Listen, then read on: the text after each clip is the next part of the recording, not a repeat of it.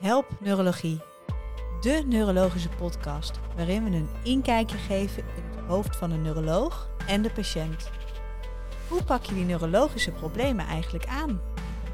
In deze podcast nemen we jullie mee in hoe de neuroloog casuïstiek in de praktijk aanpakt. Hallo allemaal, welkom bij uh, alweer deze tweede aflevering van de podcast Help Neurologie. Ik zit hier weer uh, met uh, Arnoud Capelle. Hoi Arnoud. Hallo Ineke, fijn dat we er weer zijn. Ja, uh, en wij willen nu de tweede aflevering van de podcastserie laten horen. En in deze aflevering gaan we verder op het herseninfarct en dan vooral de behandeling en de verdere diagnostiek die er nodig is. is. Dan gaan we, gaan we het beeld veranderen dat de neuroloog alleen maar de ziekte ontdekt, maar niet weet wat hij ermee moet. Hè? Dat we ook nog wel wat kunnen doen als neuroloog zijn. Zo is het. Um, nou, heel even kort wat we ook weer vorige keer hadden besproken. We hebben toen een uh, casus behandeld van iemand met acute uitval. En toen hebben we besproken dat je bij acute uitval eigenlijk altijd aan een vasculaire oorzaak denkt, uh, tot het tegendeel bewezen is. En uh, dat je een CT kan gebruiken om het onderscheid te maken tussen een herseninfarct en een hersenbloeding. Nou, de verdeling uh, van de uitval helpt je dan om te lokaliseren waar dan uh, het herseninfarct of de bloeding zou zitten. En time is brain. Hoe sneller je erbij bent en een mogelijke behandeling inzet, uh, hoe meer je nog te redden hebt. Oké, okay, dus in deze podcast gaan we ervan uit dat we zeker weten dat de patiënt een herseninfarct heeft. En nu is de vraag van, wat kunnen we voor deze patiënt dan betekenen? Ja, zeker. En uh, dat gaan we verdelen in het acute moment waarop we nog op de spoedeisende hulp staan met die patiënt. En het uh, nou, minder acute moment uh, als de patiënt ook al naar de afdeling gaat of naar huis. Maar om maar eens even te beginnen met het acute moment. Wij staan nog met die patiënt op de spoedeisende hulp. We hebben net de diagnose van een herseninfarct gesteld. En we hebben vorige keer al besproken dat je dan twee behandelingen hebt om te overwegen. IVT, intraveneuze trom trombolyse, en IAT, intraarteriële trombectomie. Um, ja, wat gaan we dan? Gaan we dat doen? Of wat is dat eigenlijk, Arnoud? Nou, we gaan zeker proberen wat te doen. En uh, we hebben het vorige keer al heel even gehad over de intraveneuze trombolyse. Dat we dus via uh, het infuus medicament, in dit geval alteplase, toedienen om de stolling helemaal plat te leggen en hem te proberen dat stolsel, wat het probleem veroorzaakt heeft, uh, op te lossen. Uh, IAT is een intraarteriële trombectomie. Dat is een meer technische, bijna mechanische procedure waarbij we met een katheter via de lies naar het stolsel toe gaan en proberen dat stolsel mechanisch te verwijderen. Dat is dus eigenlijk een kleine operatie. En dan zeg je bij die IVT leggen we de stolling helemaal plat. Nou, ik vind dat best wel heftig klinken, Arnoud. Dat, dat is het ook. Um, dus daar zitten ook uh, een aantal risico's aan. Maar een gezond persoon kan je alteplase toedienen en de kans dat er dan complicatie uh, optreedt is echt uitermate klein. Maar patiënten die bij ons komen zijn lang niet altijd gezond. Dus daar moeten we wel heel goed kijken of uh, er niet onaanvaardbare risico's zijn als we alteplase toedienen. En ik denk dat het belangrijkste risico waar jij op doelt dan het krijgen van een bloeding door je alteplase is, of niet? Ja, uh, het krijgen van een bloeding en met name ook dat die bloeding dan niet stopt. Ja. Ja, dus er zijn een aantal contra-indicaties uh, waarbij je geen intraveneuze trombolyse mag uh, geven. En die zijn, denk ik, nou ja, ook mooi in de kapstok te hangen van wat de risico's van de trombolyse nou precies zijn? Ja, als we nog even doorgaan op de kans op een bloeding, dan moet je dus denken aan iemand die uh, heel recent eerder een herseninfarct heeft gehad, of die een, een ernstig traumatisch schedel-hersenletsel heeft gehad met uh, schade daarbij. En iemand die bijvoorbeeld een, recent een grote operatie heeft gehad. En recent is dan in de afgelopen weken bijvoorbeeld een grote buik-OK. Die gaan we niet trombolyseren. Maar volgens mij zijn er nog wel meer uh, contra-indicaties. Uh, waar moeten we nog meer op letten, Lineke? ik denk dat een uh, belangrijk om te noemen hypertensie is. Want dat is ook wel echt iets wat je op de spoedeisende hulp ziet en ook nog eventueel zelfs kan behandelen. We zien vaak namelijk dat mensen reactief op de ischemie hypertensie krijgen. Dat kan dusdanig fors zijn dat het ook wel echt met een systole boven de 185 is. En die hypertensie zorgt ervoor dat je ook een hoger bloedingsrisico hebt na je behandeling. Maar gelukkig kun je die bloeddruk dan wel effectief ook omlaag proberen te krijgen. En dan zou je toch nog door mogen gaan met je intraveneuze trombolyse. Dus wat we nog wel eens doen op de spoedeisende hulp is patiënten labetalol geven om in het acute moment de bloeddruk uh, te verlagen. En nou, soms is één gift genoeg of twee giften. En soms hebben mensen daar meer van nodig. En moet je mensen ook echt wel aan een pompje leggen. en dan kun je het hopelijk zo verlagen dat je toch mag doorgaan met je IVT. En ik neem aan dat je dan die bloeddruk ook laag moet houden tijdens de procedure, misschien ook wel in de eerste uren, dagen na de procedure? Ja, zeker. Zeker tijdens ook de procedure, maar zeker daarna ook. Wil je het onder die kritieke grens houden van de 185?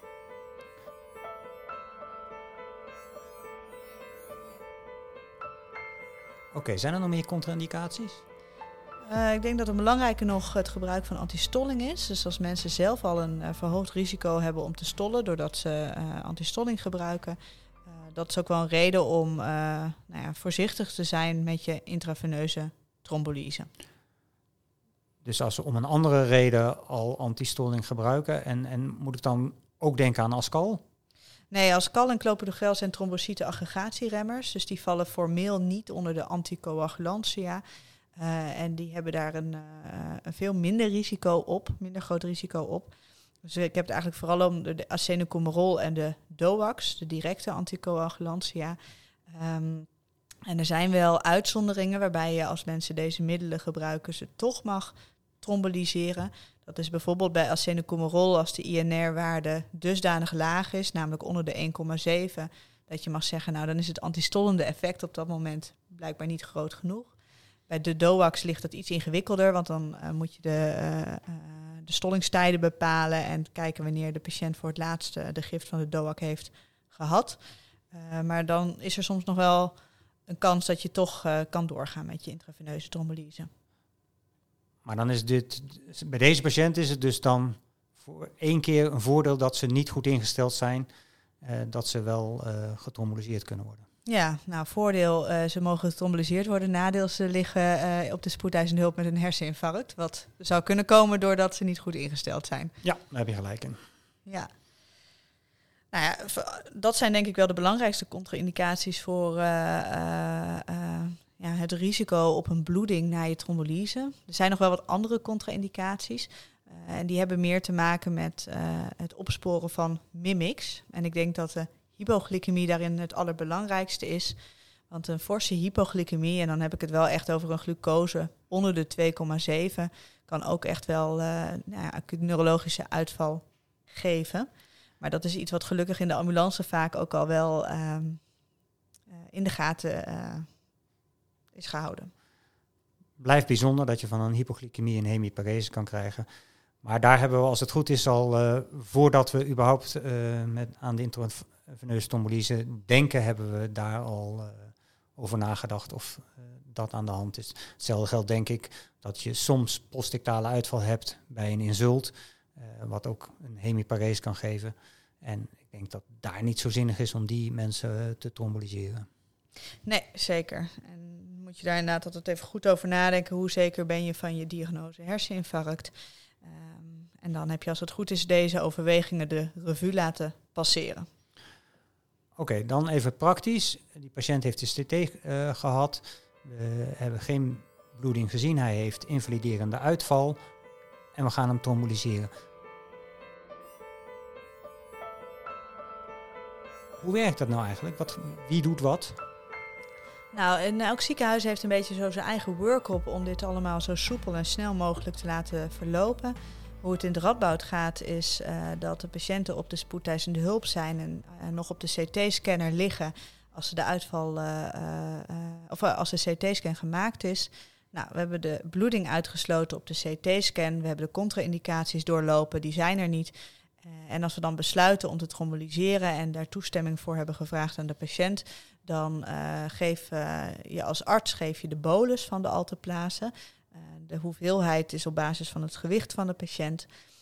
en dan daarna sluit de verpleegkundige het infuus aan met de pomp. En dan loopt de rest van de alteplase in een half uur tot een uur in.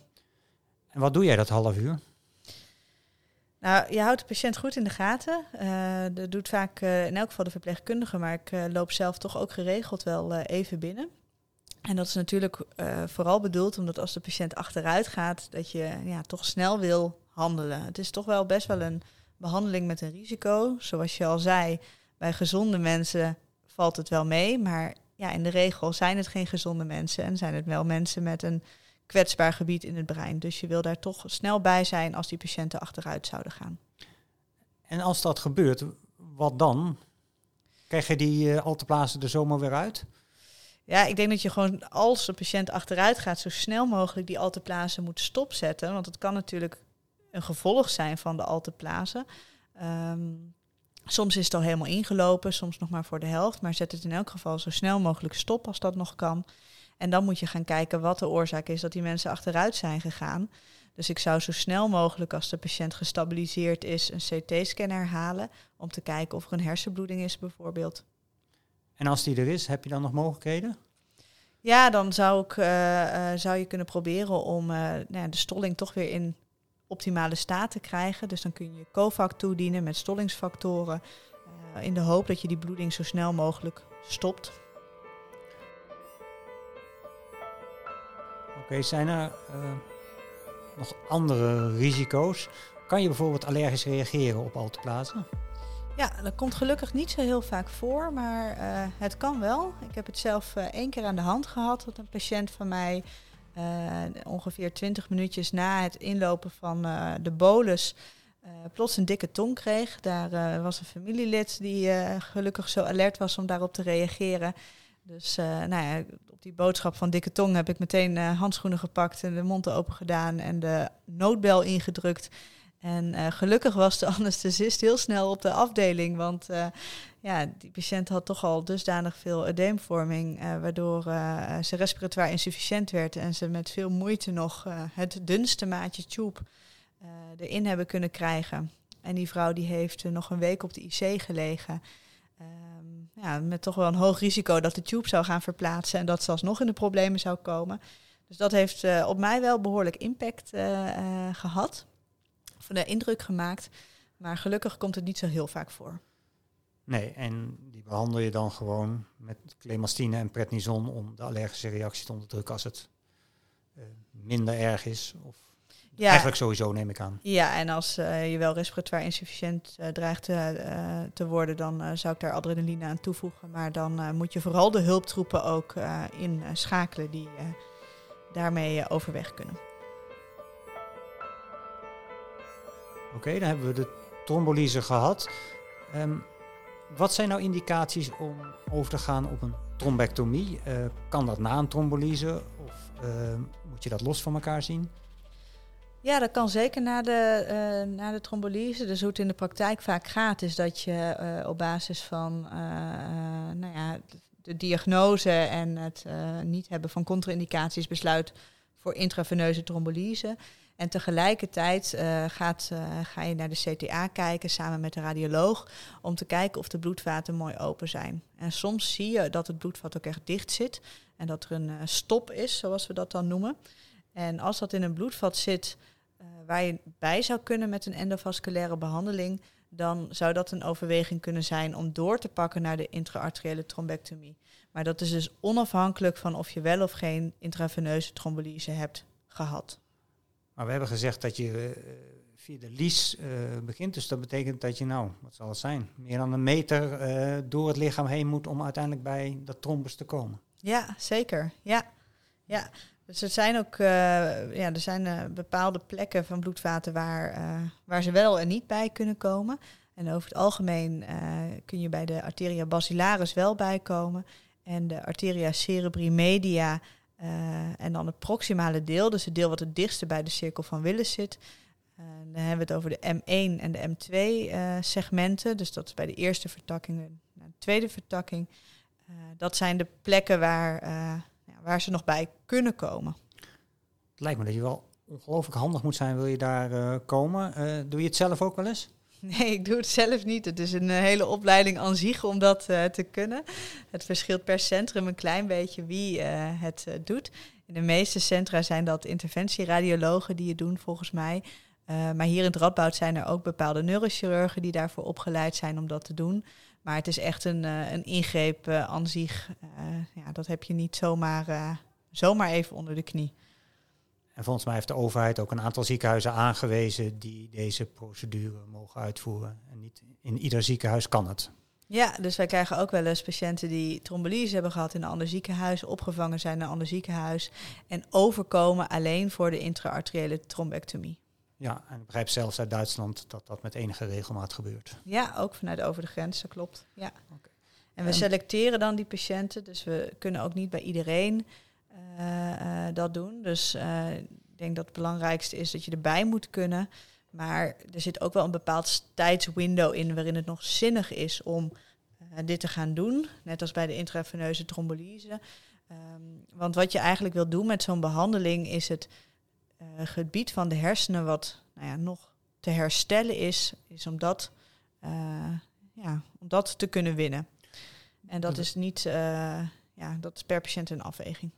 Dat noemen we toch penumbra. En ik, ik stel me altijd voor dat, dat er een aantal cellen dood zijn en dat die penumbra, dat die cellen bewusteloos zijn.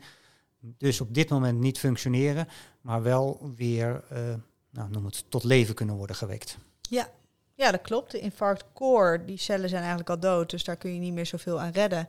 Maar de penumbra hoop je nog te kunnen redden.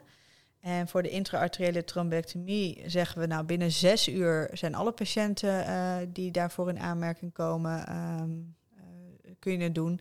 En uh, bij patiënten die later dan zes uur na begin van de klachten zich presenteren, kun je tot 24 uur bepaalde patiënten selecteren op basis van de ernst van de uitval, maar vooral ook hoe groot dat core penumbra gebied dan is, die verhouding daartussen. Dat kun je op een uh, bepaalde scantechniek kun je dat bepalen. Maar ook hoeveel collateralen, dus uh, andere bloedvaten uh, die de bloedvoorziening overnemen, hoeveel collateralen er zijn. En als je dus veel penumbra hebt, dan heb je nog hoop dat je met je trombectomie het herstel van de patiënt kan bevorderen. Ja, dat klopt. In de praktijk, hoe gaat het dan verder? Uh, nou ja, je hebt een paar risico's van de intraarteriële trombectomie. Um, dat, uh, ik denk dat de belangrijkste vaatschade na een dissectie is, uh, maar ook bijvoorbeeld de nabloeding bij de insteekopening eh, of een allergische reactie op, op contrast. en een intraarteriële trombectomie geeft ook een iets verhoogd risico op een hersenbloeding of op recidief herseninfarcten. Maar gelukkig weegt dat risico niet op tegen de te verwachte positieve effecten. Maar al met al wel reden om de patiënt in de gaten te houden en zeker ook in het ziekenhuis even opgenomen te houden. Dus ja, wat daarna, dan ga je een Moet dat op een MC of op een IC? Ja, dat ligt denk ik een beetje afhankelijk aan uh, de conditie van de patiënt. De meeste ziekenhuizen die uh, intraveneuze trombolyse uh, en intraarteriële trombectomie kunnen geven, hebben wel een stroke unit. Dat is een afdeling op de neurologie waar ze patiënten goed kunnen bewaken. Um, als dat er niet is, of als uh, de stroke unit uh, daar toch uh, onvoldoende ruimte voor heeft. Maar ook als de patiënt ja, niet in klinisch goed genoeg conditie is om naar een gewone afdeling te gaan, dan ga je patiënten laagdrempelig naar een MC of een IC brengen. Laten we van het positieve uitgaan dat een patiënt op de strookafdeling kan worden opgenomen.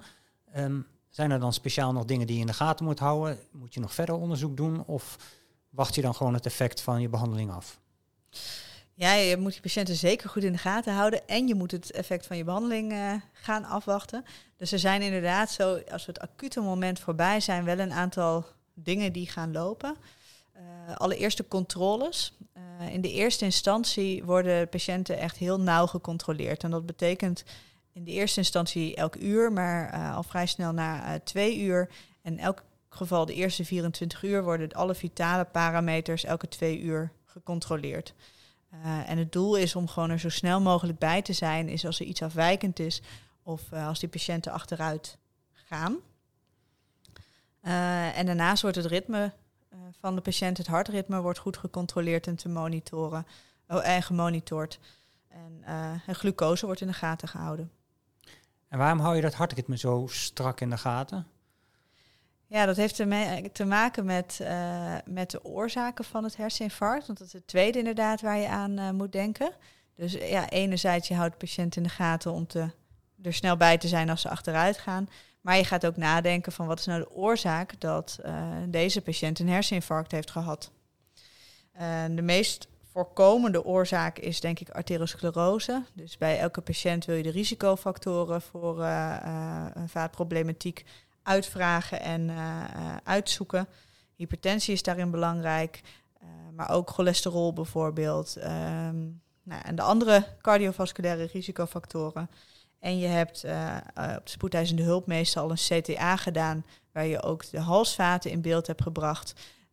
Als dat niet zo is of onvoldoende is, kun je nog een duplex doen. Want als je een significante stenose van je carotis hebt, is dat ook een hoger risico om stolsels te krijgen. En dokter, mag ik dat ene sigaretje blijven roken? Advies is om echt helemaal te stoppen, Arnoud. Oh, je bent ja. wel heel streng. Helemaal stoppen, ja. Oké. Nou, dan hebben we het over arteriosclerose natuurlijk, maar er zijn natuurlijk nog een heleboel andere oorzaken ook. En je vroeg waarom we het ritme van het hart in de gaten houden. En dat komt omdat uh, een cardiale oorzaak, zoals atriumfibrilleren, ook stolsels kan geven. De boezems knijpen dan niet helemaal goed samen, waardoor je stilstaand bloed kan hebben in het hart. En stilstaand bloed heeft een neiging om uh, te stollen. En uh, als een stolsel dan de afslag naar boven neemt, dan ja, kun je daarvan in de problemen komen. Leuk dat je het allemaal uitzoekt, maar wat heb ik eraan? Met andere woorden, stel dat je atriumfibrilleren constateert. Ehm, kan je daar wat aan doen? Stel dat je atherosclerose diagnosticeert Ehm, wat voor gevolgen eh, hebben deze onderzoeken? Nou, best wel veel eigenlijk, want dat bepaalt hoe je je verdere behandeling gaat inzetten. Je verdere behandeling is heel erg gericht ook op het voorkomen van een recidief. Dus als mensen atherosclerose als meest waarschijnlijke oorzaak hebben, wil je alle cardiovasculaire risicofactoren zo optimaal mogelijk hebben. Um, en omdat de oorzaak van het krijgen van de stolsels bij arteriosclerose komt door activatie van je trombocyten aan, door schade of onregelmatigheden aan de vaatwand, geef je ook trombocytenaggregatieremmers. Dus bijvoorbeeld clopidogrel, uh, om de kans op een recidief zo klein mogelijk te maken. Oké, dus de verschillende oorzaken hebben verschillende behandelingen. Ja, want bij een cardiale oorzaak zoals atriumfibrilleren gebruik je een ander stollingsmechanisme. Dus dan ga je ook naar andere bloedverdunners kijken. En dan uh, ga je eerder naar de acenocomerol of de DOAX toe. En herstelt iedereen nou na zo'n behandeling? Uh, hoe gaat het verder met deze patiënten? Je hoopt natuurlijk door je behandeling uh, zeker al het eerste herstel nou ja, te voorspoedigen. Maar dat is helaas niet altijd zo. en zeker ook patiënten die niet voor een behandeling in aanmerking zijn gekomen. Uh, en dan moet er per patiënt gekeken worden hoeveel uitval hebben ze en wat is er nodig aan revalidatie. Dus vaak vraag je op de afdeling al paramedische disciplines erbij. Dus bijvoorbeeld de fysiotherapeut of de logopedist en soms de revalidatiearts. En dan moet er worden gekeken of patiënten na het ziekenhuis naar huis kunnen of naar een revalidatiecentrum. Um, en, maar ja, het herstel na een herseninfarct gaat gewoon heel langzaam. En tot een jaar is er zeker nog wel herstel ook te verwachten. Oké, okay, dus toch een beetje geduld, dus alles bij elkaar. Ja, zeker. Ja. Stel dat je nou goed herstelt, uh, zijn er dan nog beperkingen? Mag ik bijvoorbeeld autorijden uh, nadat jij met getromboliseerd hebt? Nee, dat autorijden dat is voor veel patiënten wel een ding. Daar uh, is een wettelijke bepaling in dat na een herseninfarct of een TIA mag je de eerste twee weken sowieso geen auto rijden. En daarna is het afhankelijk van je herstel. Als je goed genoeg hersteld bent om geen met het rijvaardigheid interfererende uitval te hebben, zoals ze dat dan mooi noemen, dan eh, mag je na twee weken weer rijden. En anders wordt het verlengd tot drie maanden. En dan afhankelijk per persoon moet worden gekeken wat daarin nodig is. Ja, dat klinkt heel streng, maar het gaat natuurlijk voor, gewoon voor de veiligheid van patiënt zelf en van alle andere weggebruikers. Dus dat lijkt me logisch. Ja, zeker. Ja. En nog één belangrijk dingetje wat je ook niet moet vergeten, en dat is dan bij de mensen die niet volledig hersteld zijn, maar mensen die nog bedlegerig zijn, is om aandacht te hebben voor tromboseprofilaxe. Want vaak komen mensen nadien door complicaties in de problemen, waar een trombosebeen toch ook wel een belangrijke van is. Oké, tot slot moeten we deze patiënten hun leven lang controleren op de polykliniek neurologie? Of kan de, heeft de huisarts daar een rol in? Ja, moet je denk per patiënt uh, en per ziekenhuis bekeken worden hoe die logistiek wordt georganiseerd. het belangrijkste is dat het patiënten in de gaten worden gehouden voor het cardiovasculair risicomanagement. En dat de bloeddruk en glucose, et cetera, nou ja, in de gaten wordt gehouden. bij sommige patiënten is dat wat langer op de neurologische polykliniek. En sommige patiënten gaan wat eerder daarvoor terug naar de huisarts. Uh, sommige patiënten die uh, een cardiale oorzaak hebben bijvoorbeeld, die komen weer onder controle van de cardioloog. Dus dat is een beetje per patiënt uh, kijken waar ze onder controle moeten blijven. Maar ze blijven zeker in zicht. Oké, maar het draait allemaal om het recidief te voorkomen. Zeker, ja. Oké, um, mooi om te zien dat neurologen toch soms wat kunnen doen als ze de diagnose hebben gesteld. Uh, dit zijn hele acute ingrepen waar wat echt een team effort is. Um, en absoluut de moeite waard om dit soort patiënten dus zo snel mogelijk in het ziekenhuis te krijgen, als ik het goed begrijp. Ja, zeker. Mooi, dan denk ik dat we aan het einde zijn van deze podcast. Dat uh, we het van het begin van de acute neurologische uitval tot het weer naar huis gaan en de secundaire preventie uh, besproken hebben. Um, hebben we nog dingen gemist? Ik denk dat we de meeste dingen wel uh, hebben gehad. Dus misschien moeten we de volgende podcast maar even afstappen van de vasculaire problematiek. En naar een uh, ander onderwerp gaan. Zullen we iets perifeers zoeken? We hebben nu de hele tijd het centraal zenuwstelsel gehad. Pijn in het been, uitstraande pijn in het been of uitstraande pijn in het arm? Ja, ik denk dat we die kunnen combineren en dat dat een mooi onderwerp is voor de podcast. Nou, dan wil ik jullie allen danken voor het luisteren en uh, tot de volgende keer hopelijk. Mochten jullie feedback hebben, dan horen we dat graag op podcastneurologie.gmail.com. Dank jullie wel voor het luisteren.